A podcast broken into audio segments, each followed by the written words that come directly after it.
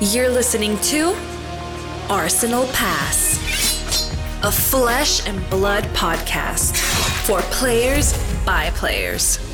And all about strategy, leveling up, and the latest news in the world of Wraith. Welcome to Arsenal Pass. Hello, everyone. Welcome back to episode 140 of Arsenal Pass. This week in the pod, Brendan lets loose on some hot takes. I sit on the fence yet again, and uh, the community tries to get us cancelled with some spicy Christians, I've heard, Brendan. I don't know. That's not what I what I got from the question. So yeah, we have a question, sort of a mailbag episode, a question based episode. We field the questions from the Arsenal Pass Discord as well as Twitter. I think we have some good ones here, and I don't think any of them are particularly too hot, to be honest. But maybe it's just maybe my palate is a bit more uh, adventurous than yours. Boring. no, no. I, I just um, Brendan curated the questions. I had a, a, small read before, but I like to be surprised. You know, I like to be surprised and delighted by the questions. A little bit of prep is necessary, but um, there's some some great questions coming up in the pod this week. But before that, Brendan, this week in Flesh and Blood. I mean, we're in the true Flesh and Blood off season. So I don't know. What are you doing with your time? Are you are you playing any Flesh and Blood? Are you? I mean, it is true off seasons. What are you doing with your time? I'm not playing card games. I mean, like I said, Flesh and Blood for 2024 is sort of a paradigm shift for me. Um, and I will be playing the game mostly for the competitive aspect and the team aspect and you know the tier four tournaments. Like that that that is my angle and my interaction with the game. Uh, and i don't want to burn myself out before i go through that process because that process is inherently uh i don't know intense right? It, it, it will lead to burnout. So i'm it's a welcome break. I know a lot of other people are taking breaks, but other people are, are enjoying. There was a battle harden. We'll talk about that. But other people enjoying playing battle hardens. They're playing skirmish or, or playing blitz. So um, I'm all for it. But in terms of me engaging with the game, I'm waiting for the uh, Pro Tour prep. Mm. Yeah, fair. I mean, I I didn't play any Flesh and Blood this uh, this past week. I was I think I said on the pod last week. I really wanted to try and get to a skirmish for the last weekend. There was a, a team blitz event on at a local store near me, which for, I there's a question coming up in the in the main topic of the pod, so I don't want to spoil it. That someone sort of alludes to the kind of change in Living Legend format, but it sounded like the the weekend was quite interesting. The final week of skirmish, um, and I know James White threw out a tweet sort of talking about the change in Living Legend and what that meant for heroes evolving over the weeks of skirmish. And um, skirmish looks very different to, to how it used to. To be honest, I'm invigorated to play these events more than ever before because of the so I feel like one of the toughest things if I'm going to go to a skirmish, right, Brendan, is like I know nothing about the Blitz format because I haven't touched Blitz since the World Championship last year. Last year, so I think I might have played one or two games of Blitz since then. So if I rock up, right, and I feel like I'm disadvantaged because everyone knows the Blitz format, but if there's a Living Legend check every Friday and the format's changed a lot, I feel like it's a bit more of an even playing field for me, you know. So I'm I'm more interested personally in, in playing um, Blitz events in the uh, coming weeks, months, etc. With these with this change, but we can talk more about that. But anyway, I heard people had some had some um, good fun in the weekend. The team I was meant to be a part of, they ended up picking up a, another player and they won the event. So I was like, you know, they they upgraded from me and they managed to win the win the team event. So nice. I I probably would have played some absolute jank and uh, taken them to the bottom of the table. So uh, should we talk news? Go for it. Well, I mean, to be fair, true Flesh and Blood off season. Not as much happening in the news. There's a Battle Hardened Hanover happening this weekend, and last weekend was a Battle Hardened. Do you know much about this Battle Hardened? Because I've been trying to find some information about this Battle Hardened on the LSS website, on Twitter. I, I can't find much from the Battle Hardened the weekend. I'd heard you messaged me and said, "Oh, Kano won a Battle Hardened." I was like, "Did it?" I, yeah. I, I hadn't heard, but so Kano did win a battle hardened. Uh, I just want to get the player's name correctly. So where was the battle hardened? Which country was it in? Oh, I have no idea in regards to that. oh, I forgot to delete Twitter on my phone, so I can't do that. Well, Peter Peter was doing like an interview with that person. Um, wow, I just let people with a. I gave you all an insight into my my mental health as in regards to social media as I delete and reinstall apps. Um, oh, I've yeah. got it here. Go for Julian. it, Julian. Julian. Uh, Orlando. So it was the Battle Hunt in Orlando. So it was. That's right. I, I, did catch a little snippet of this, but I don't think LSS will put up an article. Obviously, by the time this pod drops, Brendan, you know LSS will have a full fledged article on re- recapping the Battle Hardened um, because we've now said that we don't have any information on it. But yeah, Julian won the Battle Hardened on Kano. Um, I don't know what the kind of like top eight split was after the event, but um, yeah, I mean, congrats, Kano winning Battle Hardened. Got to make you feel feel good, Brendan. Well, I mean, the funny thing is now like at least from the small amount of Twitter that I have engaged with, Uh, everybody's talking about Kano. Actually, it's pretty funny. We have a question about Kano in our in our question section. That's here. your bubble, dude. But people are really talking about it, and I even see people talking about like its design, its position in the game, etc. And it, it's just so funny how a recency bias toward a couple results uh, just leads people to be like, "Oh, is this a problem? How like is this this deck is good? I mean, this deck is real. I mean, the deck has been around for a long time. Um, I just think it wasn't as well positioned as it is right now, and people have to make actual choices if they want to include cards to tech against Kano, where before that was less the case, as there was another win- wizard in the format. So the conditions have gotten better. The player base has gotten much better at playing Kano on the aggregate. Um, so we've coalesced into a situation where now Kano has is, has taken down a Battle Harden. I know I think Peter took a Battle Harden down with it. It did very well at the Living Legend format. I mean, it is just it's it's still a niche deck but it's not like you don't have to be a part of some random, uh, some random, some weird cabal to play the deck, which is what it felt like before. It was just like these like these these sects of people that were Kano players, and everybody else, I don't know, just didn't play the deck or didn't know how the deck worked. And I just don't think that's the case anymore. It's just it's sort of a uh, I don't even know if I call it a tier a B tier deck, but it is it is a viable choice for these tournaments if you think it's a good meta pick. So I mean, cool cool place to be in Flesh and Blood. Yeah. Well, I mean, I was thinking there was going to be some more Kano Cope, but actually, I think you're. I mean, the Kano Cope started when you were like, oh, it did well in the Living Legend format. Was that when it was in one of the top eights of the uh, it, Living it didn't format? make top eight, but it almost did, and both both players, like two players, almost took it to a top eight there. So I mean, Okay. yeah, it's just interesting to see how the deck performs in different metas because it's a meta dependent deck. So in the most overpowered format that exists in Flesh and Blood, it sort of held its own. I know that on the surface it doesn't look like that because there was eight stars in the top eight, but there were a lot of Kanos. I mean, when I say a lot, there was like two to three at the top tables till the very end when they got pushed out. Yeah. And I know at Battle in Orlando, I was just going back to, there was some messages in our group chat. I know there was two Kanos in the top eight, for instance. I know one was a little bit different, had like defense reactions in it, I think. And then um, Julian's who won was maybe a bit more uh, traditional. And then because it also had like, I know like Uzuri did well over Orlando this weekend as well. I think um, Guy uh, calling uh, calling Dallas winner, right? On Dromai was now on Uzuri this weekend, which is, I'd love to know know why he picked up Uzuri actually in particular. But um, yeah, I mean a good a good weekend for Kano. And I think you're right. You said specifically about like the dichotomy of whether you like if you now play Arcane Barrier or if you play like Oasis Respite, like you're playing it spec- almost specifically for Kano now, right? It's not like you're playing it for you don't even get necessarily get the splash because like Viserai isn't really playable, Vynnset isn't really showing up. So even just like the splash kind of like people will show up with lists that have AB zero in it. Probably. For sure. I mean, you have to make it's probably correct too, a lot of the time. I mean, if you, people were playing cards to tech against Kano when it was absolutely not correct, uh, when it was you know less than one percent of the field, less than half a percent of the field, people were still teching for Kano. Yeah. But you do have to make an actual choice.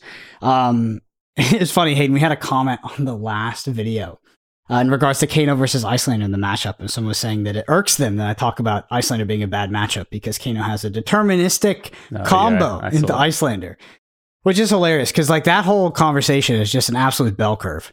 You start out thinking the matchup is bad, then you go to the top of the bell curve, you're like deterministic combo, can't lose, and then you end up on the other end, and it's like, oh, you can't win because they beat you in every single way. Um, Yeah. but I do think that Kano's in a better position with Iyslander leaving the front for multiple reasons. One, Iyslander is a bad matchup. There is no deterministic combo. You can try to do it, but we'll see how that works. Um, and Arcane Barrier. Arcane Barrier is a choice. And that that's a big change in the classic construction format as a whole, is that you have to make real um, costly choices to put these cards in your deck when that was not the case before. And You still can play shit like Sand Cover, you know, for free if you're playing Jermai, Mhm. but um, like just fun, like just having that instance of arcane barrier is actually a choice now. Yeah. And because, you know, over here, we're so good on the fly at investigative journalism and uh, digging deep, I have found the meta breakdown and the top eight from Battle Hard and Orlando. So we can just quickly reflect on the non Kano. Of course, again, just congratulations to, to Julian taking out on Kano. But um, the top eight of, well, actually, let's go, let's go um, meta breakdown first. Just a little bit of a meta update as we head towards Christmas. You know, we've got another Battle Hard next weekend as well, Hanover. But uh, Bravo was the most played. So 106 players, seven rounds at Battle Hard and Orlando, Brendan. Uh, Bravo most played hero, then Azalea, then Dromai, then Uzuri, interestingly. And then Levia and Rhinar. So Rise of the Brutes at Orlando, uh, and Brute did make an appearance in top eight, I believe. It did not. It did not. So unfortunately, um, and then you've got you go down to like Dash IO, Fire, Kano, Dorinthia, etc. What about Um, still surprised. OG Dash. Um, yeah, like the five copies. So you know, like the That's wild. 14th most played, which is really interesting to me when I look at especially what did well at the top tables. But um, yeah, well, I mean, if, if Brutes highly represented it and Zuri and yeah, interesting. Top eight was uh, two Kanos, so Justin and um, Julian, the two J's on the Kanos. Uh, there was a one Azalea, there was two Dromais, there was two Uzuris, and then Chris Martin of Coldplay on Dorinthia. Uh, it's great to see him out there. I mean, it's a different Chris Martin, obviously, but I make the joke. You say obviously, Uh, it's not obvious. Um, so yeah, interesting top eight. I mean, what do you think about like Uzuri, like two Uzuris in top eight? I mean, obviously we saw Uzuri take out calling Melbourne. um, wasn't on people's bingo cards that weekend, and you know, like, is it in a better spot now that Iceland is gone? Like, don't know. surely, right? Uzuri's the or Uzuri's like my biggest um void when it comes to flesh and blood knowledge uh, around a hero. It's like Uzuri is just the black box, just the hero that I have have had virtually no interest in and has not been super relevant at the tournaments that I have both attended or casted. Um, Yeah. So it's just like I don't know. I, I'm not an Uzuri specialist. I've not looked too much into the deck, how it's adapted to the new metagame, um, etc. So yeah, I, I don't know. Oh, who won the calling battle? Or Mel- Melbourne, by the way. Do you remember the name? Um, yeah, that's uh Ben Ben Dodd. So Ben Missouri. recommended a game in an article that he did. I don't know where he did it. Uh, I think Sam Dando did the article on Ben. Ben recommended a game called Imposter Kings. It's a card game. Okay. Uh, it's a board board game card game. One of the best games I've ever played. Actually, it's really really good. I saw you say that every two weeks. Nah, this one's good. This one's really the good. Kings. Is this the one on Steam? No, no, no. It's a physical Oh, it's game. a, a board game. Okay. It's really, really, really good. Like it's and uh yeah, Ben swore by it, so I bought it. I don't think Ben knows that. I don't know if he listens to this, but I bought it on his recommendation. It was really, really good. So shout out to shout to Ben Dodd then. Yeah. Um. All right. Should we move on to I guess you know what is kind of the Commander Cookout and a whole topic because this is community questions answered, burning questions. Brendan, where do you want to start? We've got so we've got some questions from Twitter. We've got some questions from Discord. Uh, shout out to everyone who submitted questions. Um, we're going to read majority of these questions. Had a lot come from our Arsenal Pass Patreon Discord and as well as um, Twitter, where we put a question out on the Arsenal Pass official account. If you aren't follow- following us on Twitter, why not? Obviously. Mhm. Uh, where do you want to start, Brendan? all right. I'll Well, let you one- question master. So it comes from Discord. Uh, Blasphemafet. They say after another Starvo win at the at an LL tournament, this one at the Coaxing, do you think LSS should continue to let the format be as is, or do you think they should make adjustments? If so, what adjustments should be made? And there was a follow up that said, should they just ban the hero? Hayden, uh, what do you wait? So is what is there any system in place for Living Legend format? It is just bans, right? They would have there is no like additional Living Legends. So if this hero just kept winning, it wouldn't rotate itself out of the Eternal format. That's kind of funny. I mean, they have to do something, right? Because the hero is blatantly overpowered. Uh, like it's it's not it's not really a question. It's, it's not like, oh, the meta conditions weren't correct and, you know, the Starvos really got away with it this time. Like, no, the hero is actually just fundamentally overpowered. So they have to have some sort of change. I don't think they could just leave it like that because Starvo actually constricts the design of like every single hero that might come into Living Legend as well. Like, because Living Legend is not a living, it's not a Living Legend format. It's an open format. Every, everything Mm. is legal. So wow. what is not legal? Yeah. No, no, no, no. Everything is legal. So it's funny because just I just laugh because the prior weeks leading up to the World Championships, I was saying, you know, I was like, well, you know, I might play the Living Legend event if I'm around on the Sunday, you know, and I don't want to go do sightseeing or, you know, not in top eight, obviously not in top eight, um, or day two of calling, whatever it might be. And I was like, well, there's only one clear. Like, you just have to play Starvo. And people are like, no, you don't have to play Starvo. Like, fire. You have Stubby Hammers. You have, you have, like, Lexi's been showing up in, like, some of these early Living Legend, like, events that people have been running, you know, off, uh, like, not official and things like this. And I was like, I just, there's no world where you can't not play Starvo. Like, it has Awakening, like, especially early on the format. Like, it has just everything Also, Um, late into the format, it still has everything. I mean, the Yeah, hero of is course. actually overpowered. It has been since its inception because it faces you with one of the worst dynamics that has ever existed in Flesh and Blood, which is big ass damage plus a shitload of disruption. What do you do? Like, it's like, oh, I'm all I'm hitting Well, you. there is ways to beat it. What's the best way to beat it? Just absolutely kill them in one turn. Just combo. 'em. Yeah. I don't know how reliable that is. Um, And- right, baby. Yeah, Viserai sucks in that format because Warmongers is literally everywhere. They also free roll Warmongers in Starvo. Like, Why is Warmongers good against Viserai OTK though? Uh, I guess not. Um, I guess it's against regular. re- So Viserai got shit canned at the freaking li- Living Legend format. I don't know. I I don't know. I don't know how many people actually played it though. I don't think many people played it. I, I saw quite a few. I mean, I was walking around those tables pretty much Yeah. all of that day. There was there was more than a few. Um, I think some people were off of it because of Warmonger's recital, but in terms of the combo, I mean, what Viserai combo deck is it? Because the class constructed Viserai combo deck that existed in the Starvo format, I thought was bad into Starvo. I thought people were hard No, no, you're playing. You're playing the um the the new card. What's it called? Um, the Fantasia card. Fantasia. Okay.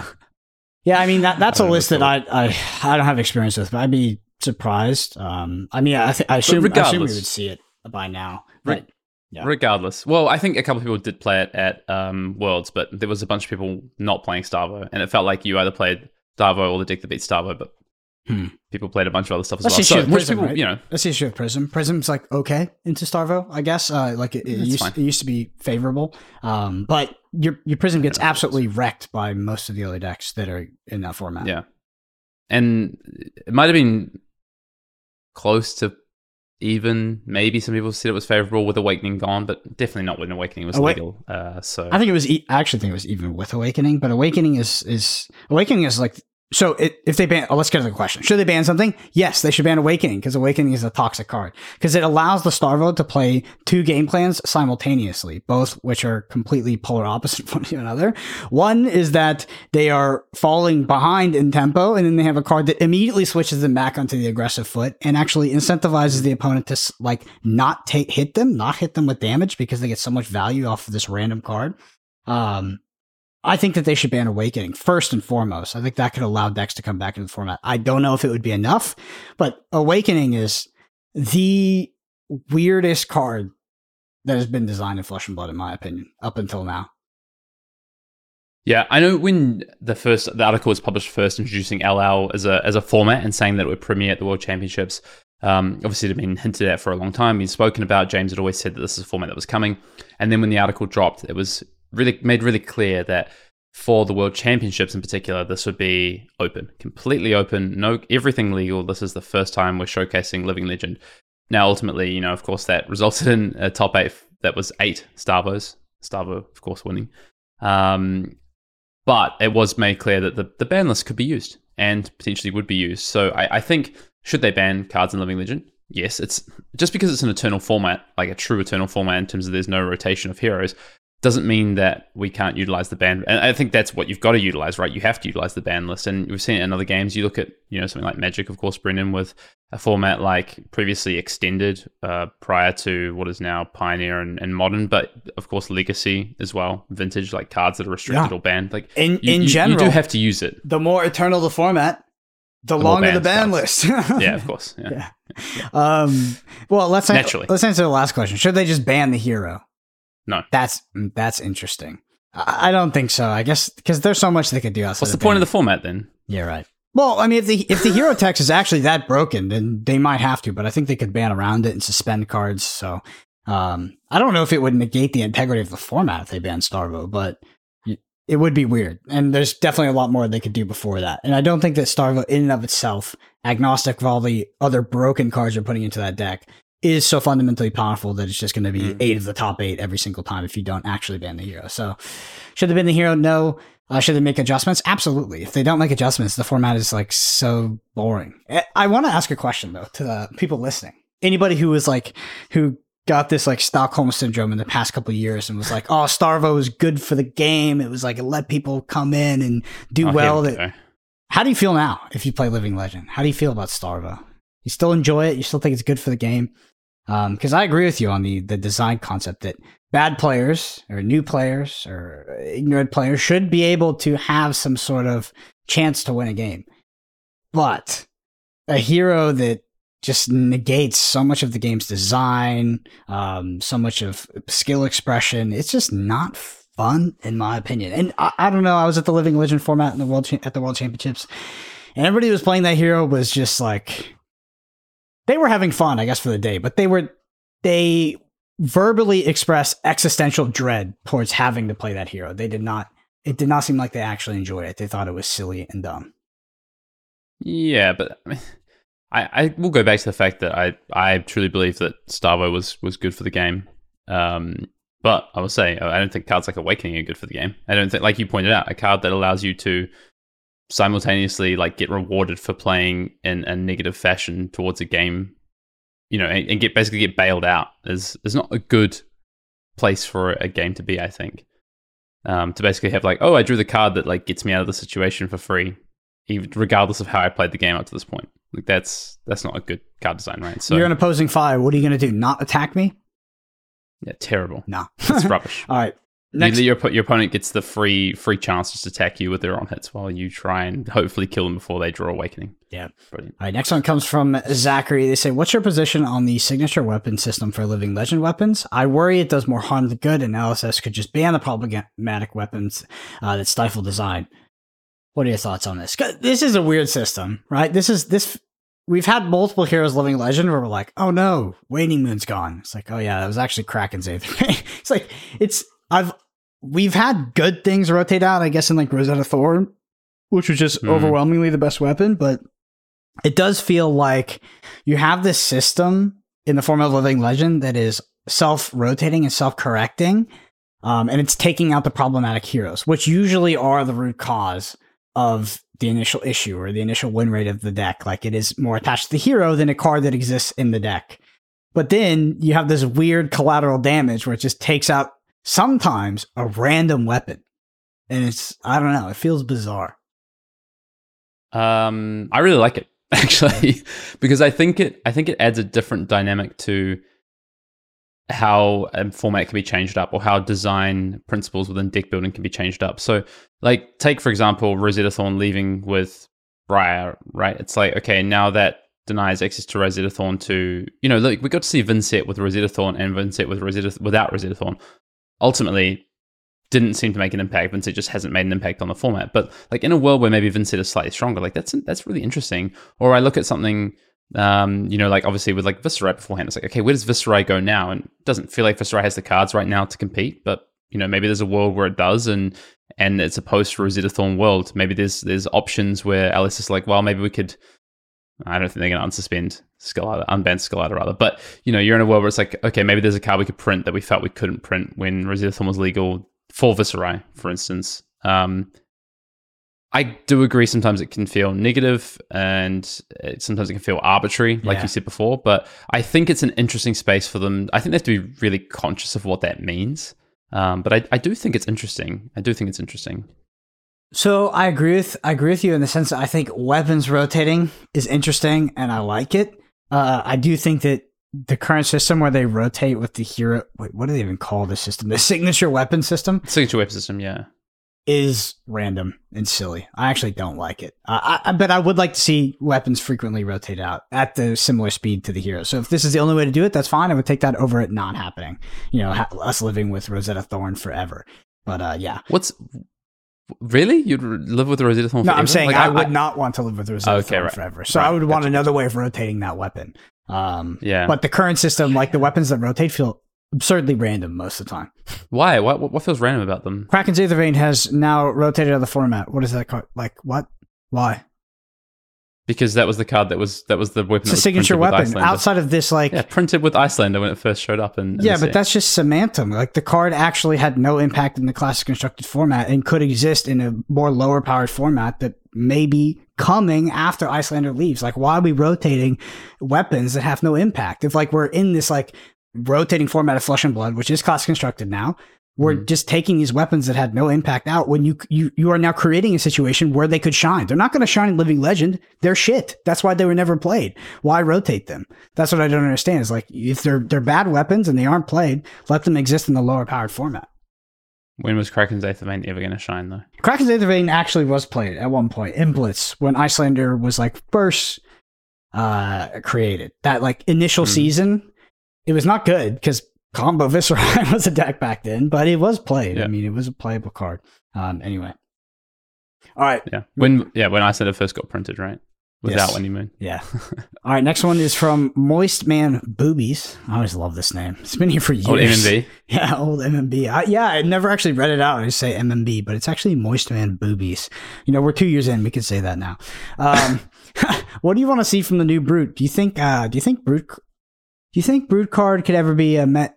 A brute card. Do you think a brute could ever be a meta contender, or is it un, or is it the unreliable nature of the class is going to keep it down? It's a good thing that Brendan pre-read these questions so that he wouldn't I mean, stumble. was- Do you think brute could ever be a meta contender? Yeah, I mean, it's just my dyslexia to be honest there, but we good. We good. So, do we think that Brute could ever be a meta contender? Um, yeah. I mean, it- I mean, it does have an unreliable nature to it. Des- just a design philosophy, right? Um, it's, it's such an interesting question. Like I've talked a lot about Brute and like what I want to see from Brute, and I think my thoughts on what I want to see from Brute consistently change because the game has evolved. Like what I would want to have Brute to look like in the past just wouldn't fit the current fundamentals of of what the game is. I think it would just be it'd be too out of place. It wouldn't fit the design. Um, like I wanted to see at one point consistency from Brute, right? It's like, oh, how do we have this kind of like play style that still utilizes discarding system but allows you to build in a more consistent manner. So you still have like this random nature to like the cards you discard. You still have the fact that there's a dice involved if you're going to use scab skin leathers or barkbone strapping or whatever it may be, right? But because of like some redundancy in card printing, you can build your decks in a bit more of a consistent way. I think that philosophy of flesh and blood design has kind of gone away, like a power consistency sort of like ratio. It's like, you know, LSS are moving more and more towards one or the other, uh, and especially they're moving towards power in an, uncons- an inconsistent nature. So I honestly think if if what I want to see from Brute is a little bit of that. Like I want to see. I mean, we kind of have that with the talented hero in Levia, but I think when it comes to Rhinar, like if you instill too much redundancy within Rhinar right now, like it's just it'd be the worst. It'd be the most toxic hero that's ever been in the game. I think. Like imagine if just like you just were consistently intimidating Brendan and with like a powerful, like you're just allowing your opponent to not play the game. Yeah. Like right now, if you want to build Rhinar in that way, your trade off is that your power isn't as high. So where do you sit there? I think what I want to see is I want to see a brute that is focused more around the attack damage itself. You know, like a card like Swing Big is such an interesting card to me. It's powerful, um, but like it's in a majestic slot. I think What- there's you a know, reason. Like you can only play it. intimidate is attached or like attached to underrig. I mean, intimidate is a really toxic It's mechanic. ridiculous. It breaks a tenet of card games, uh, of like healthy card game design, which is it just says your opponent can't make choices. They can't play the cards. they can't, make play your choices. Yeah. Yeah, they don't want that to be consistent. um, do we ever think it'll be reliable meta contender? Yes, I do. I mean, especially in the rotating format uh, that we have now with Kirillish's turbo going out. There's, there's, Mm. It might there- be right now. there is a delta, right? There's a delta where your your sort of variance or your lack of reliability or consistency is just overshadowed by your power spikes and the just yeah, the inherent power level of your deck. And whenever you reach that equilibrium, the deck is now good. It doesn't matter if it's unreliable. Maybe it's just even if you have like like say the deck was unreliable and you had this inherent fail rate of like 5%. But if you just auto won or got close to auto winning every other matchup, you would play that deck every single day of the week. So there is a balance there. And I think eventually Brute's going to absolutely be a contender. It's just why would you play a Brute in these recent formats when you could play one of these other heroes that was way more consistent, had just way better card quality, and yeah, I mean that was sort of the old the older days of Flesh and Blood. Might not be the case moving forward as these heroes leave the format. Yeah, I think you they have to be careful about it. But okay, so take like Levia for example. Like I fundamentally don't. I always thought I was like, oh, I think Levia could be interesting. I think there's something that interests me about it. I think there's a way, you know, that this hero evolves and develops into something that can be a bit more consistent. My problem with Levia is like you are so. Whether people want to admit this or not, and they might reflect on it differently and be like, this isn't true, but the constraints to how you have to build your decks in order to play certain games are so it is actually really narrow because you have this hero ability and this fundamental built-in blood debt system that just kills you. So like they can print these demi heroes, they can do this, but the, the demi hero doesn't change what is fundamentally the challenge for Leviat, which is like dying to yourself, right? Like yes, it maybe helps, it maybe supports, it maybe gives you some power plays to play towards the end of the game that sort of leverage and make you feel like you're making some decisions based on this design system that's going to kill you. But ultimately, it's all kind of the same thing that it was when Leviat was first printed. It hasn't really changed that much. And I think Leviat is pretty, honestly, pretty one dimensional. And people can disagree if they want to, you know, go for it in the comments.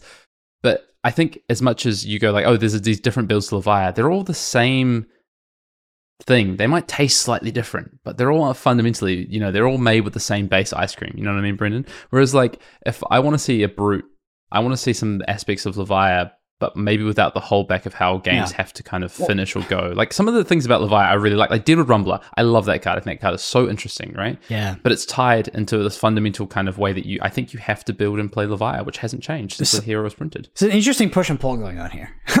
Because I would like, I would ask, like one of my questions, and you kind of just answered this, like, what do you actually like about Brute Hayden? Do you like it because it, it looks like a big savage like beasts from the from the like what is there some sort of role play thing going on because a lot of the key aspects of brute you don't like. like a lot of these key design aspects that they're now doubling down on, you actually don't like. Actually, you're completely yeah. antithetical to them. You play decks that are the opposite of this. You don't even play decks yeah. that are a fart uh, in terms of resemblance to these. Like this is the these are the decks. so why?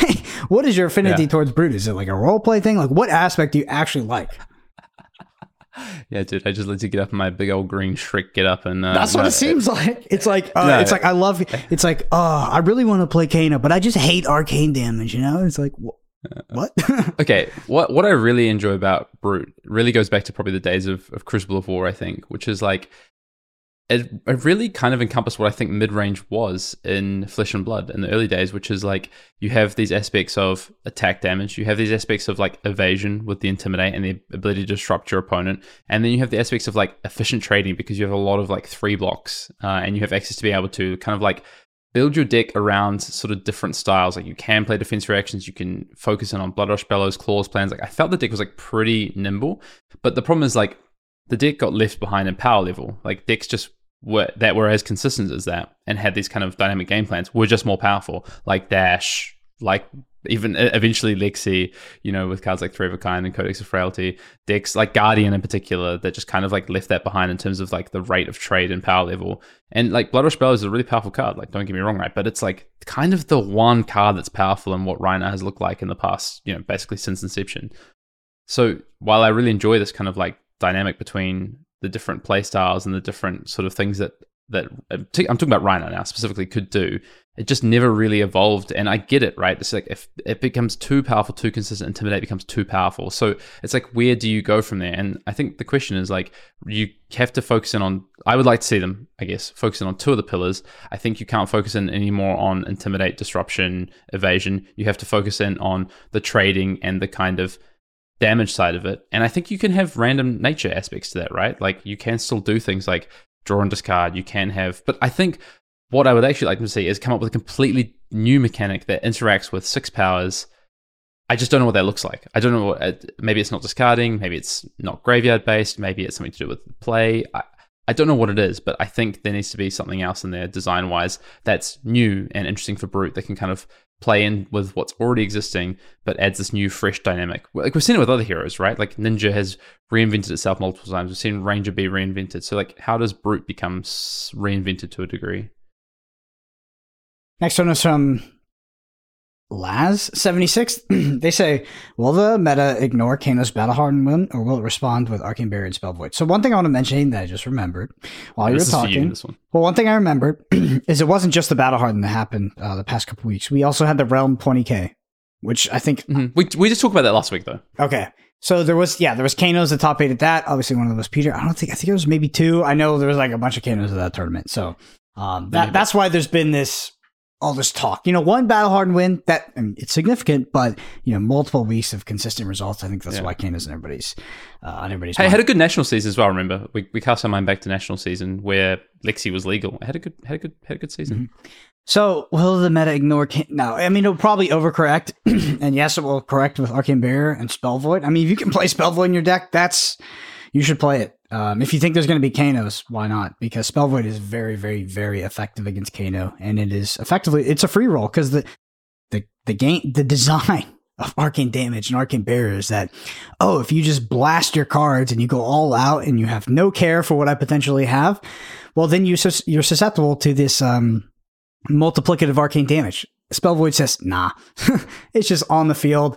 very, very good against Kano. And if you don't know this, um, for every Spell Void that you block, it's at least five damage on like a Kano combo. So Wildfire. yeah, on Wildfire. So do that. Will it will it uh, will it correct with Arcane Barrier Spell Void? Yes. Uh, will it overcorrect? I think so. I think it'll be overcorrected for a bit. Kano will be much it'll be much harder to perform with Kano in these in these environments, but this is a cyclical system. You know, people start cutting cards out. They have you know, it's it's an oppor- there's an opportunity real opportunity cost now. And the decks, I mean, these tournaments will sort of oscillate between people being prepared or people being underprepared for Kano.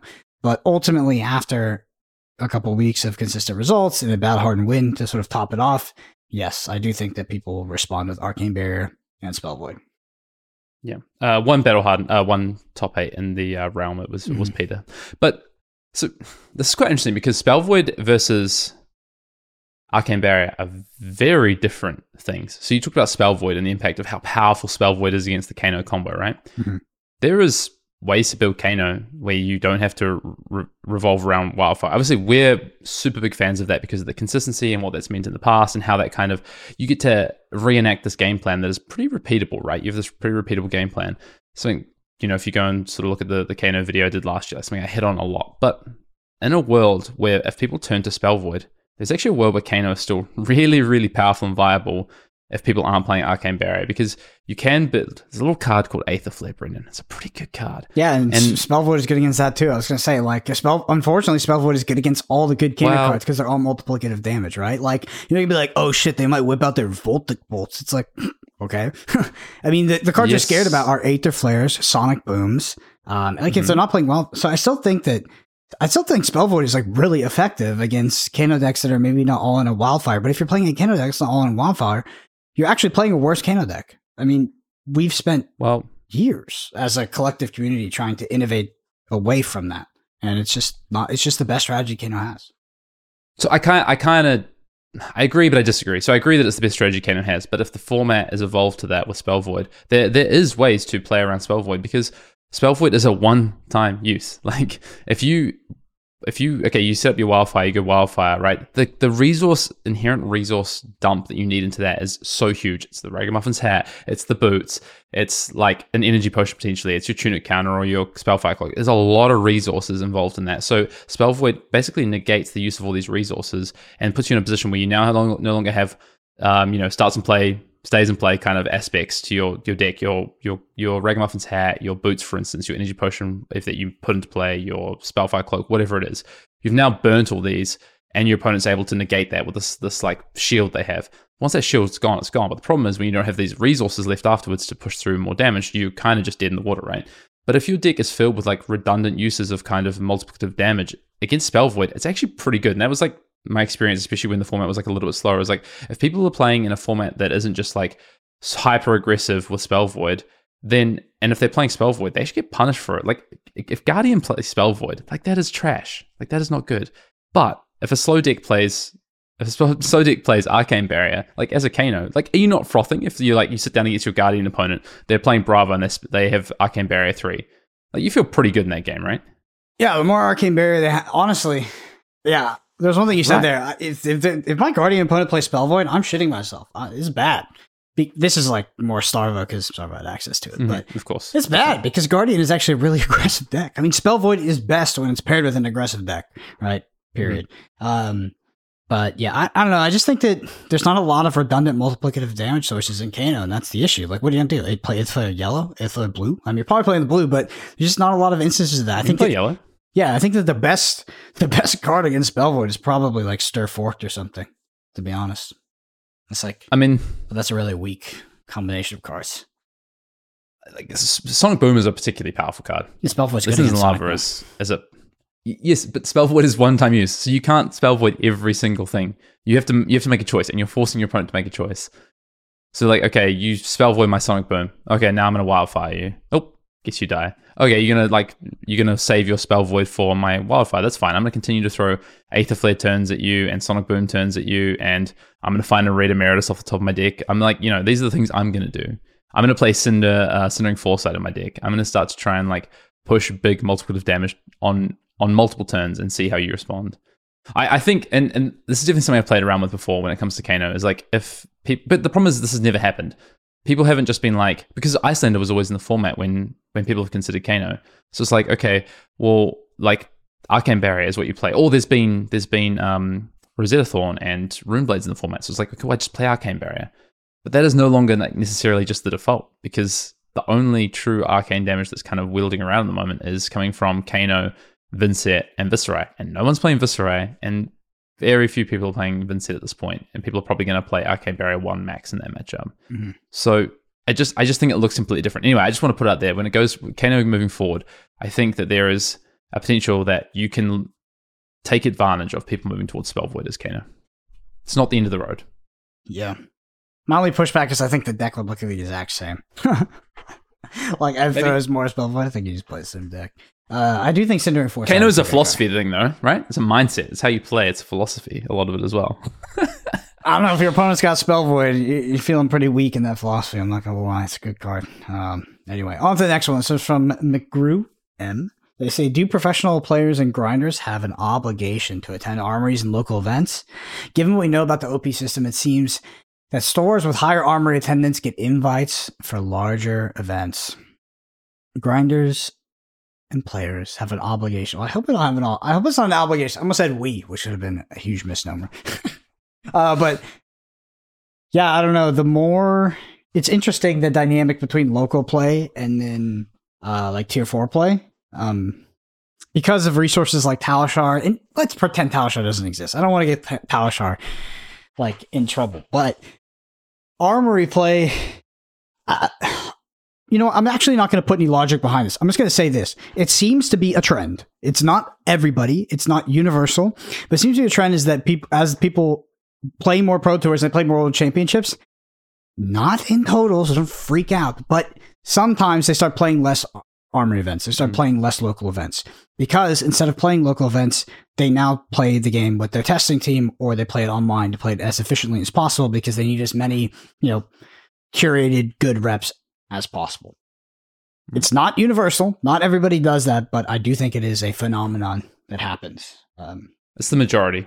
maybe it, that it's just so. like one of the statements going to piss people off because they're going to be like, oh, like you know, as people get good, they just start stop playing locally. It's not the case. It's not because locals are bad. It's just because if you're in a lot of my opinion, I'm assuming this is opinion shared by people that follow this behavior, is that as you if you're preparing for one of these events, the most efficient way to, to test the game and to prepare for the game is often not at the armory level. It's often at the interpersonal level in a testing team or something like that.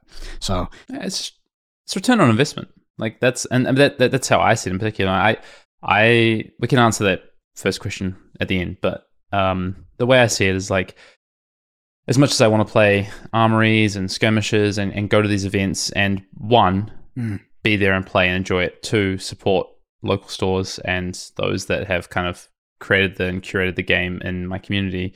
Um, as much as I want to do those things, like my time is being competed for with like the larger events as well. So it's like I can't do everything, unfortunately. I can't play all these, and maybe there's you know, and that's not the same for everyone, right? Like I'm speaking from my personal standpoint here. For some people, it's possible to do all of it, but I know for a lot of people, it, it unfortunately isn't, and you've got to make a decision. mm. And if you're playing these big events, often the decision just naturally becomes, uh, well, this is how I need to spend my time to get the most efficient use of of reps, like you just said before. it's interesting because you use this using this conversational framework you're like i wish i could do this but then i don't uh, because of x reasons. But or you know i want to do this. But for me you know like some of the stuff like i don't i actively don't want to do. Like uh, i'm recording i'm recording at in the evenings a lot of times so a lot of my evenings are taken up. But for me for a local game store it's 30 minutes there 30 minutes back. So there's a lot of times where I just don't want to do that. Um, and I wanted to do that in the past because my only way to engage with the game when it was fresh, when it was new, to get exposed to new ideas was to play at the local level. So I went through these barriers that are not enjoyable. Like those are not, dude, an hour commute is not enjoyable for me, especially on like a Thursday night. So now that I don't have those barriers as much anymore, I'm like, sometimes, like a lot of time, actually, it's like I'm making the choice. It's like, I don't want to do that. There's other things in my life I'd rather give attention to than, you know, go spend three, four hours at this event. So, um, it's not that I don't want to play locals at all. It's just that it is a larger cost to me now because I'm able to engage with the game in other ways. So, in, ter- in terms of obligation, I don't think so. I do think that for me, I'll talk about something that happened to me like in in in like early Magic. Um, Can I ask a question first, though? Mhm. Did we not just say the same thing? I think we did. I think we did. It's just like, but you said, Okay. you said is like the way you phrased it was like that you want to actually do all these things, but you can't because you're doing all those other things. It's like I could do this. I physically could go to more armory events, but Right, right. I actually don't want to a lot of the time because it is so inconvenient sometimes. It's not that I don't want to Yeah, all the times, but I am definitely making a choice. Um, I just want to make that. But like, if there was an if there was an armory at the right time of day for you downstairs underneath your house, yeah, and all my friends from across the world were there. Yeah, I'd probably pop down for a few no, no, minutes. no. You don't have to have all your friends there. Just you know, you, you head downstairs because I don't know if you shout, shout out to Fluke and Box, but he literally lives next to his LGS. So Okay. I'm always like, if he's not there, I'm like, come on, man, what, what's your excuse? But no, but you know, like if, if if you're a 30 second walk to your armory and you could choose what time that armory was, it's just your locals that you would normally go to a year ago, whatever it was. Like, I personally, I would go to that all the time if I could choose the time. Like that'd be great. But it's not the world we live in. It's not realistic, you know. Yeah, I, I, I- you know, there is a commute to get to these things. Like you say, also, I don't particularly want to do that, or I can't do that, and that's that's the same for a lot of people. So There's um when I- I, first got go. Engaged to California, er, California, what the fuck? Where'd that word come from? When I first got engaged to card games, um, like Magic, I went to a couple Magic drafts.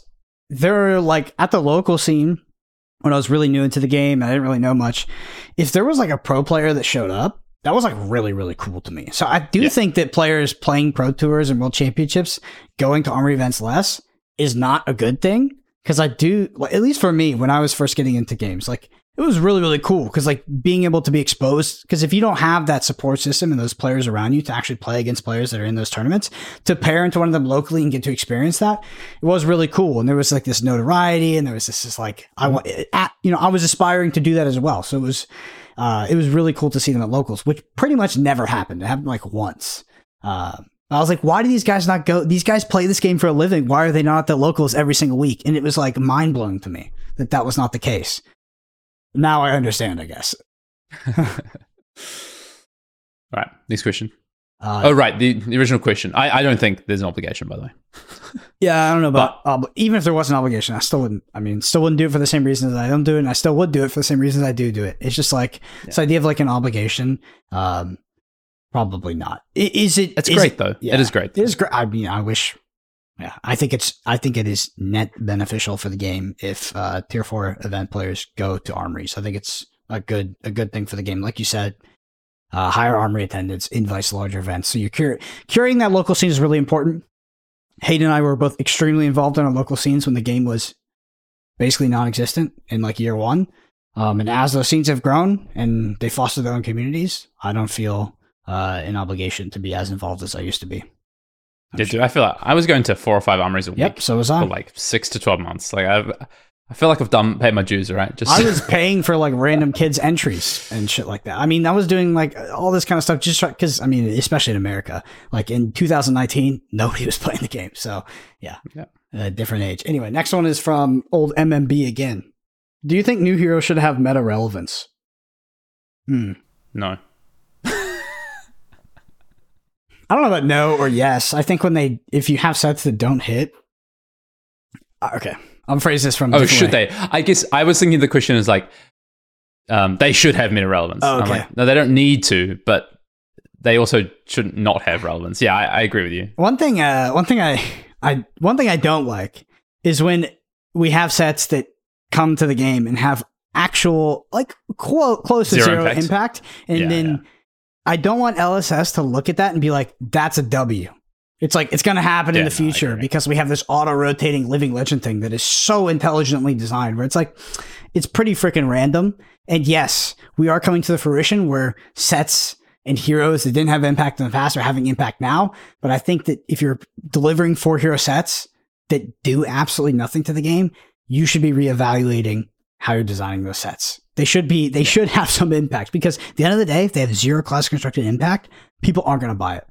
I, I I'm not a I'm not a I'm not a scientist of economics, but it's not great. Um, You know? yeah, because people people open these boxes to play the cards in class constructed. There's there's limited Yeah. that exists. It's significant, but ultimately, if the box has zero value, it's just not it's just not a great spot. So that's my take. We spoke about this for like 30 minutes um, on the pod after Bright Lights dropped, actually, just before Worlds. So you can hear us really dive into that. But Yeah. I think both of our answers are kind of the same, which is like, it's not a yes, it's not a no, but the set should have some relevance. Yeah, I mean, set having zero relevance is an L. It's not It's a not W. That's that's I agree. Next one's from Park of the Local.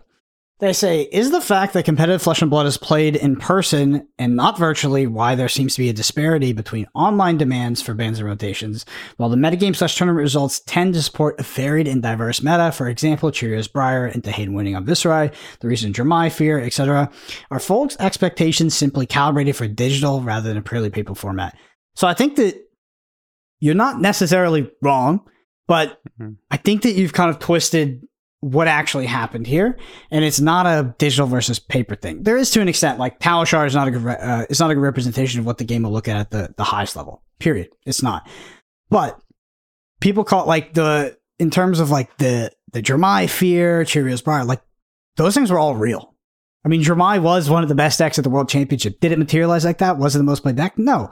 But there are a lot of people that, whether it was analog, you know, in paper or in person, they would have thought the same thing. And I think that, you know, people calling for bans based on some things online performance or what you're alluding to is that they're actually not that good has nothing to do with the, the, the difference between online and person. It's just how card gamers interact with card games. And they just, Mhm.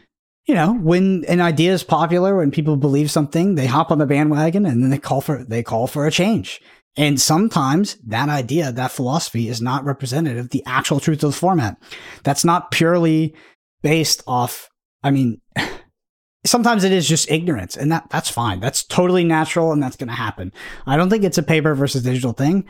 I just think that all of these situations that you were outlining here, like Cheers Briar being the best deck, it was. it is. I mean, it was. It is. And then Hate winning a Viserai, totally valid. Like these things just happen. Um, and yeah, I, I think that that just is flesh and blood. Maybe people are a bit too quick online rather than they would be in, in paper because the sample size is much higher now that we have this on, this online variant. But um, I mean, there's plenty of formats where the best deck is not the deck that wins the tournament, and that is just that is a testament to good design. It's a testament to to card games, right? The best deck is not guaranteed to win every single time. Basically agree with everything you said, which is, you know, except one thing. Mm. But I just, I think your point about what Park is saying and kind of the misaligning it to kind of digital versus paper, I think is true. Like, I don't think it has much to do with that, and more it's about just fundamentally how card gamers talk in absolutes a lot of the time as well. But one of the things I do want to point out is like Dromai, right? I do think that that's the one kind of exception to that. Like you look at okay, Starvo, Lexi, Cheerios, Briar, Chane, like these were all definitely the best decks, and it was kind of insane, right? Dromai was kind of this odd thing where again, like it just there was like this kind of Dromai hysteria with like Tome being printed, and I sat there like we talked about this a lot. Like I don't think Dromai was the best deck, and I just think I think Tome didn't help Dromai. But anyway, we can. That's a larger discussion, but I, I completely agree about the kind of online versus paper. I don't I don't think it's actually relevant. All right, next one, Brendan C. Great name. How do you go about preparing for a new limited format, both sealed and draft? With the Calling Queenstown set to take place potentially before all the cards have been spoiled, what advice would you give the players heading to that event? Oh, this is my favorite question because this is like really related to like flesh and blood and, and playing the game, and this is where I can give you some actual expertise, Brendan Mm. and Brendan. Shout out to Brendan. Um, the okay, this is one thing I've been thinking about, right? Because Queenstown, I'll be in Queenstown. It's gonna be a very different prospect. We're basically playing a world premiere, and it's a calling. We will have some preview cards available. Like that is that is going to happen. How much of the set we'll know about beforehand, Mm, not exactly sure at this stage, right? Like the preview season is the week prior, right, Brendan? So we will we will see in a big chunk of cards. My I guess my advice for preparing for this is to try and keep it as simple as possible. I think is to try and work out day one. If you okay, if you want to make day two, first of all, you've got to you've got to you've got to finish day one with a good record, right? You've got to make that day two uh, record. So the first thing you need to work out is like okay, what do I need to do in sealed? Draft can come later, honestly. Like focus on sealed first. It's like, okay, what that's where you should probably put your effort. And I think the, the first thing to have a look at is like, as the cards come out, what do we know about this format? What are the core tenets of this format? What are the key, like really understanding the new uh, um, keywords and archetypes is going to be important. You're right. I had a sneeze.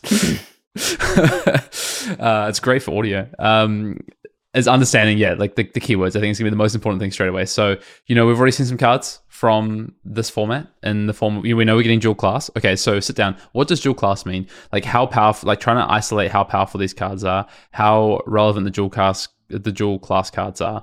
But then also beyond that, we've already seen um some of like the mechanics, right? So we know about Clash, we know about um oh, what's the other one called? Is it wage wager? So we know about wages. So I think I would sit down and think about okay, how do I want to use these mechanics? So I'm looking at a card like Money Where Your Mouth Is, right, which is the common generic action that has go again that gives plus three to Unique's attack this turn, and it has wager, right? So it's like okay. If I'm going to be playing cards like this in my deck, how what am I assigning to wager roughly? We talked about this last week when we talked about kind of seeing some of these cards, Brendan. Like, what kind of value am I assigning to wager? Is it like is it a point? Is it two points of value? How do I want to use this card? As I start to see some other cards spoiled, it's like, okay, the next thing I'm starting to look at is like, I'm seeing some cards spoiled. What could be my win conditions um, based on my heroes? We know we know there's a young Kassai, for instance, um, in the set. How am I going to utilize Kassai? What are the cards? What are the strategies that I might implement? You're not going to get a chance to play games, right? So I think the the fundamental thing you have to do is just understand like in theory, like what could my decks look like? How am I going to win games? And try and already have pre-evaluated some cards so that when you're opening and doing your seal pool, you're not having to read every single card and try and evaluate everything on the day. You've already pre-evaluated some of these cards when it comes to the, the context of the format. So if it was up to my if, if, my life depended on winning the call in Queenstown, good luck. I would I would play with the cards before I play that event. I'll tell you, go listen to a set review from Arsenal Pass. You'll see you can evaluate something. There's so much theory. Everybody's got ideas. Don't listen to them. You should just print them bitches okay, out okay, and play with the card. You got to play with the cards. It changes everything. But the set isn't going to be the full set. Isn't going to be available. Doesn't matter. You it need just, context of cards. Like uh, you need as many cards as you can. You print them out. You play with them. You build gauntlet decks. It's so important. Like you can evaluate so many cards in a vacuum, which is what you're evaluating them in. When you look at the, the set or the spoilers, it's hard to contextually bring them all together in a full entire set in your freaking noggin and then be like, this is powerful, this is not. You mo- mostly evaluate cards in a vacuum. That's not how limited and see sealed plays out. Yes, there must be there might be some outliers that are overwhelmingly powerful or broken, and then that's a good idea. But in terms of getting good at a format quick or when when we actually crystallize good ideas about a format it's after people play with the cards it's after they get their hands on the cards and they test ideas and they reach objective results and like is my theory wrong or is it is it correct etc so if, if it was up to me and i had to win that tournament and i had to do everything in my power to do so i would get playing with the cards as much as spoiled because i think that every single time we've had we've we've done so many set we've had set reviews since uh, monarch now Mm-hmm. I have so many ideas, and I think sometimes I'm correct. But as soon as I touch those cards and as soon as we run a few games, it's like, okay, this makes sense. Mm-hmm. And you will hear so many terrible takes, both from us and from other people, about like what is good, what's a what's a good strategy, what is bad. I, mean, I just think you got to play, and I wouldn't. I would not want my first experience, if I could avoid it, playing with the cards, to be, you know, on the day of day one of the tournament. For instance, we played um we played a world premiere for Uprising. And Hayden, I'm not sure if you played that one blind, but I definitely didn't because mine was the day after Hayden's because Hayden was. Because well, I gave you all the yes, feedback. And I, go, hey, I played it blind. What's broken? He goes, five's broken. Play five, six, oh, easy. like it's just, it just is, it's because obviously I probably would have played Iyslander you know, new wizard, all this stuff, but you told me the heuristics and it was much, much easier. So I think that if you should play with as many of the cards as you can, just get like a real feel for where the power level of the cards lie. Um, there's a seal format. I don't know how much will be revealed by then, but I'm assuming it'll be a significant amount. Yeah. I mean, I don't disagree. I, I mean, I agree. If you can, that is great. Like, if you can, if we have a big chunk of the set and you can like just put together kind of like what an average Kassai deck might look like, or an average X Brute hero or X Guardian hero might look like, go for it. I, I think when you said about like evaluating cards in a vacuum, you you don't have to evaluate cards in a vacuum though, and and you shouldn't evaluate cards in a vacuum. Like I would be sitting down, like right now, I'm looking at Kassai and I'm going, okay, Kassai, Cintari Sabers. This is what we know about Kassai from class constructed play. This is how or Blitz play, whatever. Sorry, this is how Kassai plays. This is how you want to use Cintari Sabers. What are the cards that I'm seeing so far, and how they can interact with what I know is how Kassai operates fundamentally? Like, there's some things that you know about Kassai and second weapon and how you can utilize that hero ability. So, like, how does the cost structure of the cards we're seeing so far play into that. For instance, Money Where Your Mouth is cost one, right? So if I have a blue and I have a way to get go again that maybe costs one, then I have one cost for my first saber, one cost for my Money Where Your Mouth is one cost for my go again card. That's a blue pitch value, right? I'm getting value from my hero ability. So I think there is ways that you can do it and it's not in a vacuum. But yeah, I mean, ultimately, the best way to find out anything is to, to play. Next one. Last one from Discord here comes from Darkin. They say, What are your thoughts on pros farming PQs for gold foils? Of course, many of these situations involve deals made with their opponents. You take the invite, I'll take the gold foil. Fair enough, I suppose, but I wonder if this outcome is in the spirit of competitive, the competitive roadmap. I saw tweets from one pro in particular adv- advertising they won four to five gold foils in the PQ season. I cannot but wonder how it feels for the local community. Please attempt to take a filthy casual, t- to think like a filthy casual when you answer. So, there's a really interesting dichotomy going on in your actual question, which is you talk about. So, what are your thoughts on pros? Of course, might involve deals with their opponents. Fair enough, but I wonder what the outcome of this, if this is the outcome, of the spirit of the intended competitive roadmap. So you talk about the spirit of the uh, intended competitive roadmap. Well, in the spirit of com- of competition, the best player should win, and that sometimes means that the worst players will lose every single time, and that one person will win five gold foils. So I actually think that the spirit of competition here is not your ideal scenario either, because you're talking about pro players coming in, spiking these, making money from them, you know, winning five gold foils, and then players that are maybe a little bit below them, maybe still very, very good players on their own, right, sort of lose out on five gold foils. But that is true competition. That is the best player winning if it's done through deals, like obviously that's not fair. that's not that's probably illegal, even in the game's rules. Um, whatever. But yeah, I don't know this. I, I picked up this question because there was one point. I told Hayden this before he hopped on the pod. There was one point when uh, locals, my locals, had come up and complained to me, to me. I wasn't even playing these events. That Brody Spurlock had not conceded to them at some point in the tournament to give them an invite to a ProQuest. This is before they passed down, and it was just like the weirdest thing to me because yes, Brody already had his invite, but the entitlement to the PQ is like, oh, why couldn't he just, because he doesn't want to lose. That's it.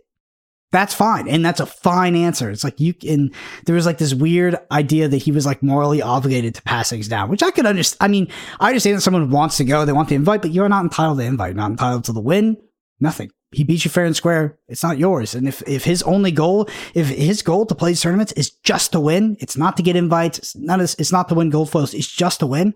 And he maintains that by not conceding. Good on him. That's competition. So I think it's fine that players win four to five in a row. If they're cheating to do it, like, you know, splitting things and I guess conceding to each other and making these bribe based deals, which is, I think, actually against the rules, then that's probably not great.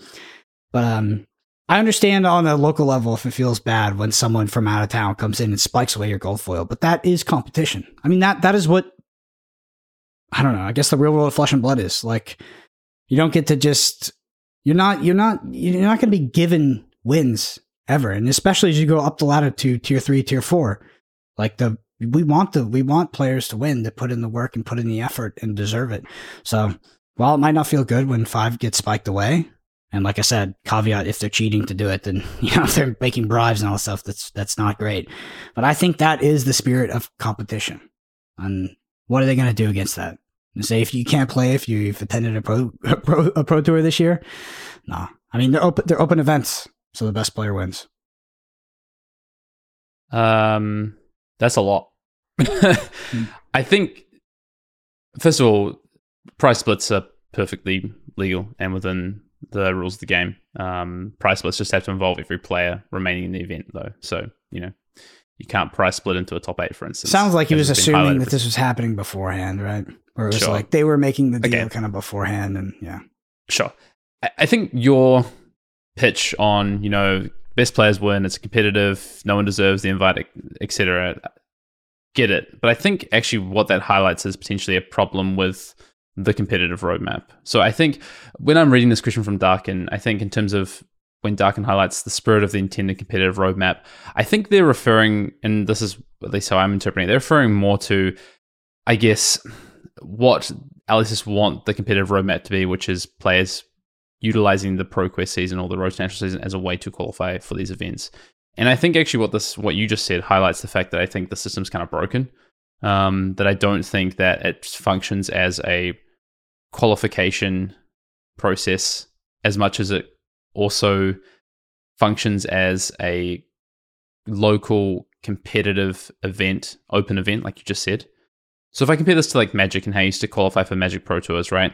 It was like once you'd got your invite, you actually couldn't play in these these Pro Tour qualifiers anymore. You gain your invite, you now couldn't enter a qualifier because you were qualified. And I think obviously LSS want as many people playing as possible. They want the game to grow. They want these events to, you know, eh, maybe they want them to have the best players and they want the same people to win them. That that's fine. But is that kind of the right system? Is that the right approach? I, I, I don't know. Like I think all the things you said are like valid points in terms of you know best player wins. People shouldn't concede. People should be playing to win. You know, if you want to be the best, you've got to beat the best, etc. I completely agree with all that. But is that kind of what a qualification system should look like? I don't know. And that's kind of what I when I read Darkin's question, I'm like, ah, I don't know. The, the system to me kind of seems like it might be a little bit broken, to be honest. That's because it's predicated off of EV. Like if you put a thousand dollars of. EV at the gold foil, what do you think's going to happen? you just made it. You just made it an objectively correct decision for someone to come in and try to win it. That maybe shouldn't be attending that pro quest. Maybe, but hold up. Okay, let me throw Well, this I think there, you're right. Hold on. I think that you could go through a system where after you've won, maybe you don't get another. But i- is that too janky? And is it incentivizing the wrong thing? Where now you're just yeah, it's prevent- janky. Don't You're punishing. now you're price splitting with people and Yeah. all this kind of stuff to yeah you're like uh you know doing back that's that's awful i think i think you're, you're right that is not a, a way to go down what i would say though is you have people traveling to battle hardens when you know people talk about ev and all this it's like a battle harden the ev at battle harden is dreadful but people still travel to different countries to play them they're not doing that because they're the ev they're doing that because they enjoy the game and they want to play the game so you have this kind of dichotomy between encouraging people to just play the game and enjoy and be at any flesh and blood event they want versus people um, not being able to play because they've already gained their invite or whatever. So it, it's, a, it's a tough one, right? You want incentive for people to play, but you Yeah. also potentially want a system that fits and feels good to qualify for an event. So yeah, it's Where it's exactly I don't think do you draw the line? It's not clear. and should you draw a line at all? It's like where exactly do you draw the line? Who should and should not be able to play? Who should and should not be able to win? Is Wow. really what you're asking. Is who should and should not be able to win? And I don't know. That's a tough one. I mean, yeah, it's like a crazy. I mean, I mean the true the true aspect of competition is just is kind of what's happening. Like these people are just winning them over and over again because they put in the. I mean, I'm not. I, I don't even think it's a good system. I do agree it feels bad. Like it doesn't feel good when someone comes out and is just spiking the gold flood of your local community. I mean, people have tried to implement things to prevent that as well in the past, but Well, those are terrible, obviously. yeah, those are terrible. As in, like we are, you know, doing 15 private signups. It's only our armory group, etc. And you know, we have yeah, like a road to nationals. to yeah, it's just awful. But um, I think it's ultimately the reason why this happens with the gold foils is because they they're so valuable. Like that. That's why these players are taking time out of their day to win them. And that's also why it feels bad to lose them. I guess because like. Well, yeah. Why does it? Why does it feel bad? It's because the player, the same player's running away with the thousand dollar prize every single time. I don't know. I, I don't think that the system's inherently bad at the moment, to be honest, even if it leads to these feel bad moment where one player is winning over and over again. Yeah, I mean, in an ideal world, you like one of the things I, well, in my ideal world is like you're actually in a position, or the company's in a position where they can offer travel incentives for prizes rather than Oh yeah, just gold that'd be great. that would be, you know, yeah, the whole uh, gold foil thing. I mean, it's uh, promo based pricing is inherently Ponzi-nomic as well. So like, it's it, the value of whatever these promos are is set by the market and it should inherently trend down. But like, it, I guess that's kind of out of LSS's control is like that these things are worth a thousand, sure. a thousand five hundred dollars. So now you have people flying in to a local arm, you know, to a local road to nap their local ProQuest to win them. So yeah, I don't know. It's a, it's a, I think it's a symptom of concept or a symptom of like um, these conditions that LSS is not inherently in control of. But they could maybe add you know, they could maybe interject a bit to help, but ultimately, I don't think the system is is is too flawed. Mm. Okay, we got some Twitter questions to round it out. Brendan, do you want to throw those our way to close it out?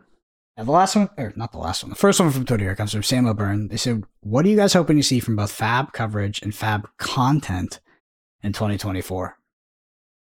I want more videos from those guys at three floating. That's what I want, Brendan. Yeah, um, we start with coverage because coverage is an easy one. You just throw shade at coverage. So, um, yeah, you should record drafts. Uh, it's just, just like, I mean, the flesh and blood will die on the hill. Uh, at this point, I do think that mul- multiple years into it, with the feedback they've gotten, they're happy to die on the hill of we will not record a draft. We'll see if they change that. Um, I do think that the player narratives, we've talked about this plenty of times, uh, need to be pushed a lot more, a lot, lot more. And yeah, just overall quality of production. Um, there are some outliers there. There are some good, some good productions, but tier four event production needs to go up drastically. I think that what Magic the Gathering is doing right now, and I know that Magic the Gathering has a lot of flaws, but when I watch a pro tour of Magic, like I'm thoroughly entertained. It is seamless. Like there is constant content. We go from match to match to match. The quality is great. The audio quality is great. The video quality is great. And it feels really professional. Even though I don't really like watching the game, I'm very, very impressed when I watch coverage. So I mm-hmm. hope that Flesh and Blood looks, you know, looks to them as a bit of an example. Not in every single way, right? They're not perfect, but, um, we have a lot of leveling up to do when it comes to coverage, especially when it comes to weaving care, uh, player narratives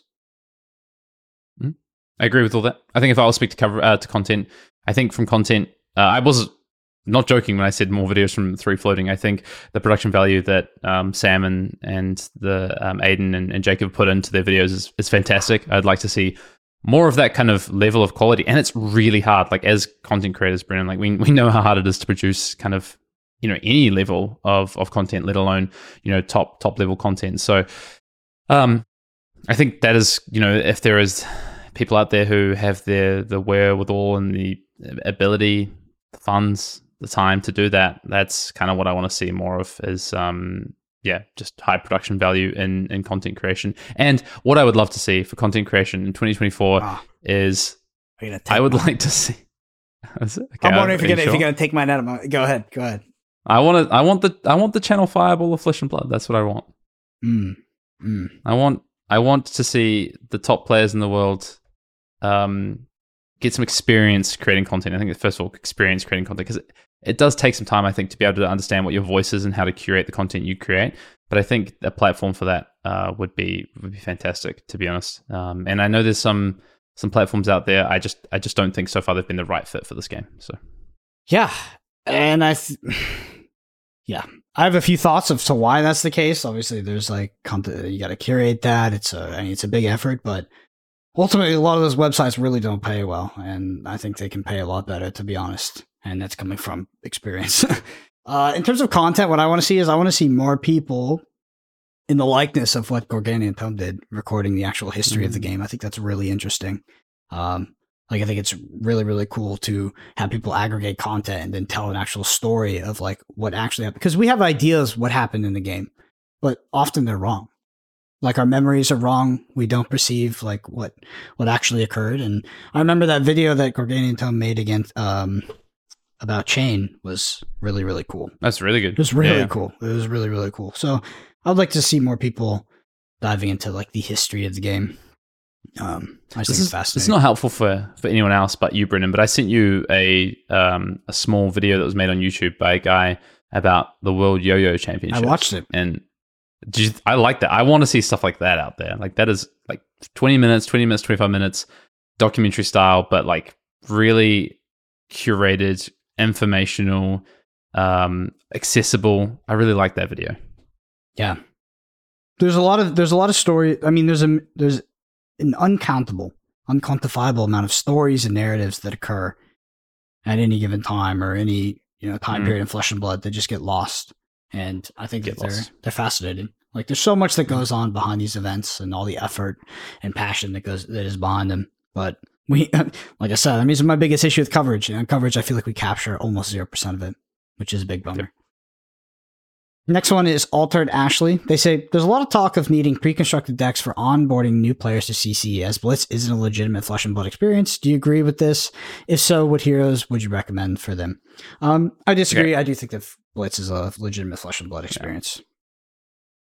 Yeah, Good. yeah, same. That's the same thing I was about to say. All right, let's get ahead of this one. It is.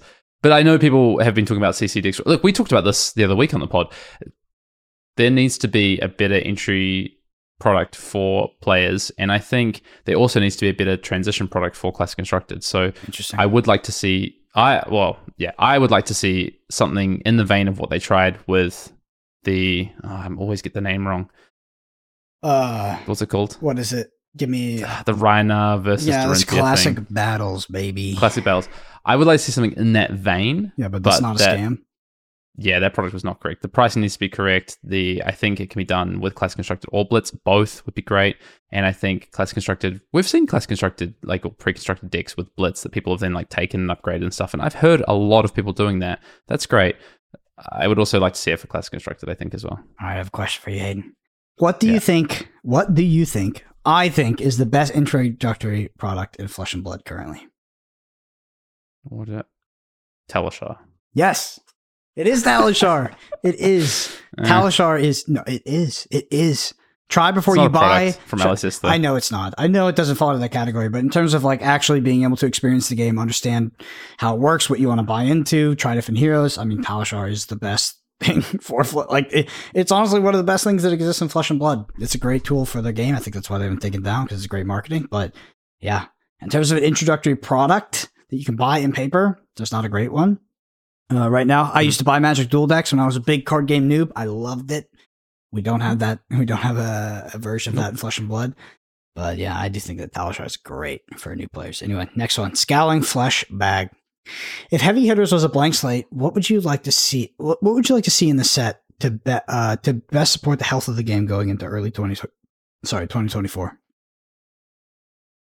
I mean, honestly, my answer is I don't know. That's that's the tough thing. That's that's the toughest part right now is that I actually don't know the the clear direction I would like to see LSS take with sets in 2024. Mhm. Um, what I would like to see at some point in 2024, maybe not heavy hitters, maybe not the first set, but at some point in 2024, is a reintroduction of the talent system that fits with the new direction of Flesh and Blood.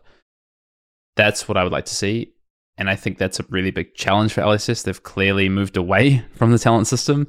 Um, they've clearly moved back towards more fundamental concepts that drive variance and drive kind of um, a, almost a new dynamic to, to gameplay a little bit that's more open. It's more, um, you know, it, it allows heroes to trade on a more similar basis of the game, you know, to play a game in a similar way. Um, and especially that's been heightened by the recent living legend of Iyslander and Lexi, I think. So, you know, with Ice going. So, I, yeah, I would like to see the talent system reintroduced in a way that is sustainable for the future. And I, I don't know what that looks like, but I, I, I really think if we don't see any talents either re envisioned or re-engineered in this year and i don't just mean more cards printed for you know a, a dust to dawn effectively printed. I don't think that's what we need. We need a reimagining of what this looks like in a core set that has lore behind it that has limited play to it. I think that needs to happen this year and i don't know what that looks like but i think that's LSS's challenge Um, so my answer is I don't know. But if I could start with something, nice I would say with uh, with limited, I would like to see a, a simpler limited format. Um, maybe be a limit on deck size in draft. Uh, and I would like to see just a format that's easier to engage with. I think the, I think the past format was bad in a lot of ways for new players.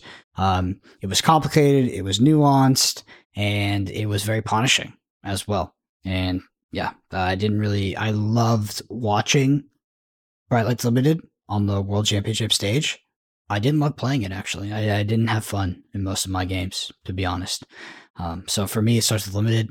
Outside of that, if you really want a hot take to um, uh, to skewer me on, it's that I would have heavy hitters be a core set and a and a rotation. So it'd be the first set. All right, last one here is from Eric Scott. They say, "Do you think it's possible uh, for Fab to have a, ca- a fun casual multiplayer format? One v one is the best game in my opinion, but casual multiplayer just isn't there." Yeah, I think it's 100% possible. And I I think we've talked a lot about UPF in the past and I've played a little bit of UPF. I don't think ultimately it's it hasn't felt to me like it's the answer for this question. Um, but it has been like I think as more heroes have been introduced, it, it has changed a lot and it seems a lot more enjoyable. And there's people that really enjoy UPF and play a lot of UPF.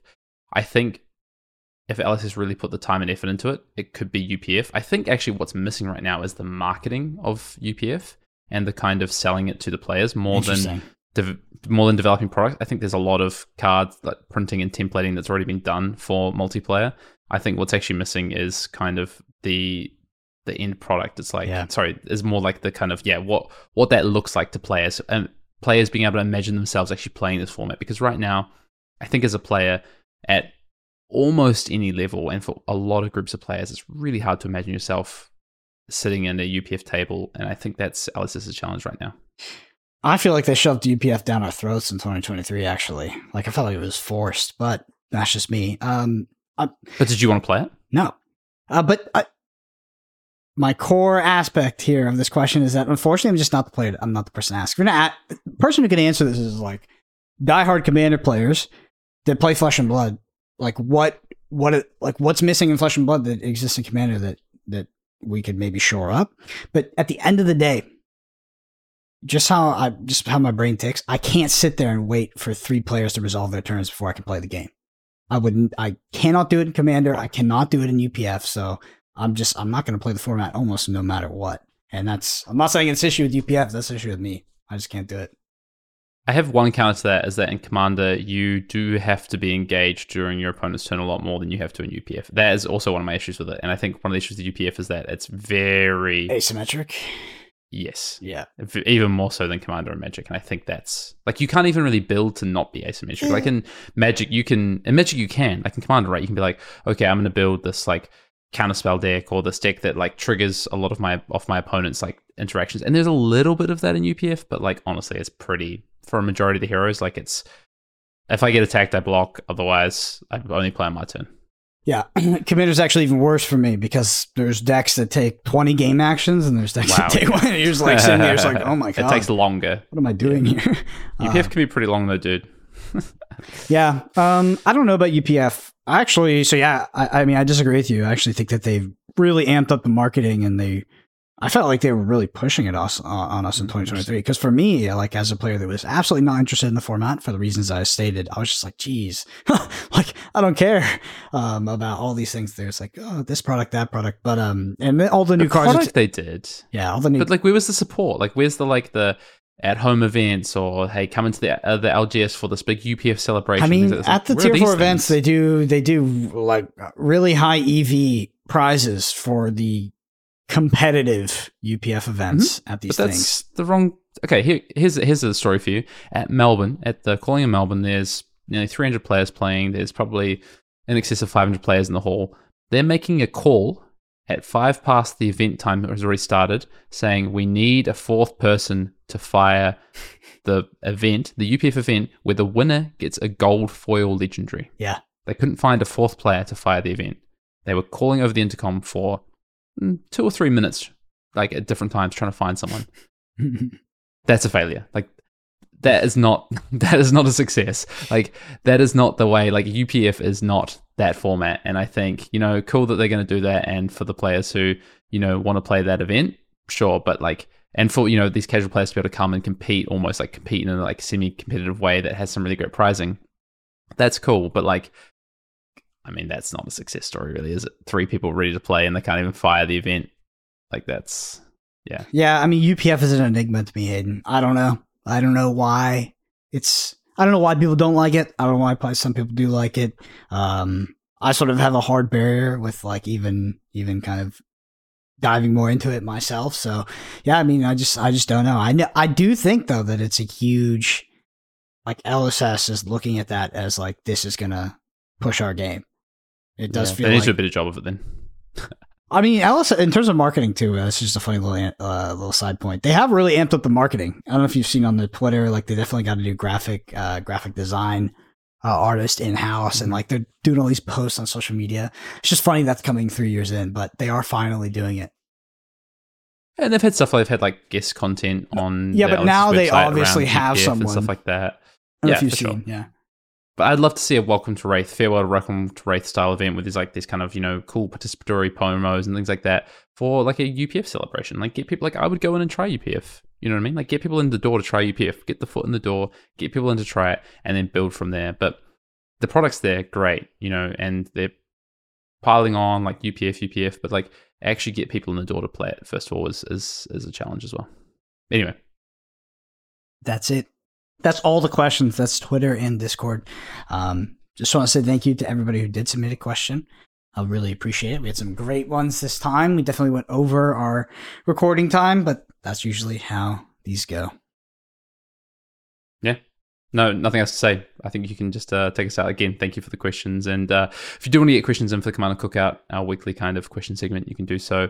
ArsenalPassFab at gmail.com. Drop in the YouTube comments below. I think we got a great question from YouTube this past week, which we'll definitely uh, make sure to, to get. We'll, we'll re sort of hash together the, the previous two pods uh, in our Commander Cookout section next week, Brennan. Yep. YouTube version, video version of this at youtube.com slash Arsenal.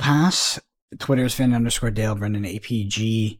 And big shout out to all the Arsenal Pass patrons. You help us do what we do. And that's why we're clocking in. I mean, I, I think we're close to like three years here, which is pretty crazy. It's been a long time, Hayden.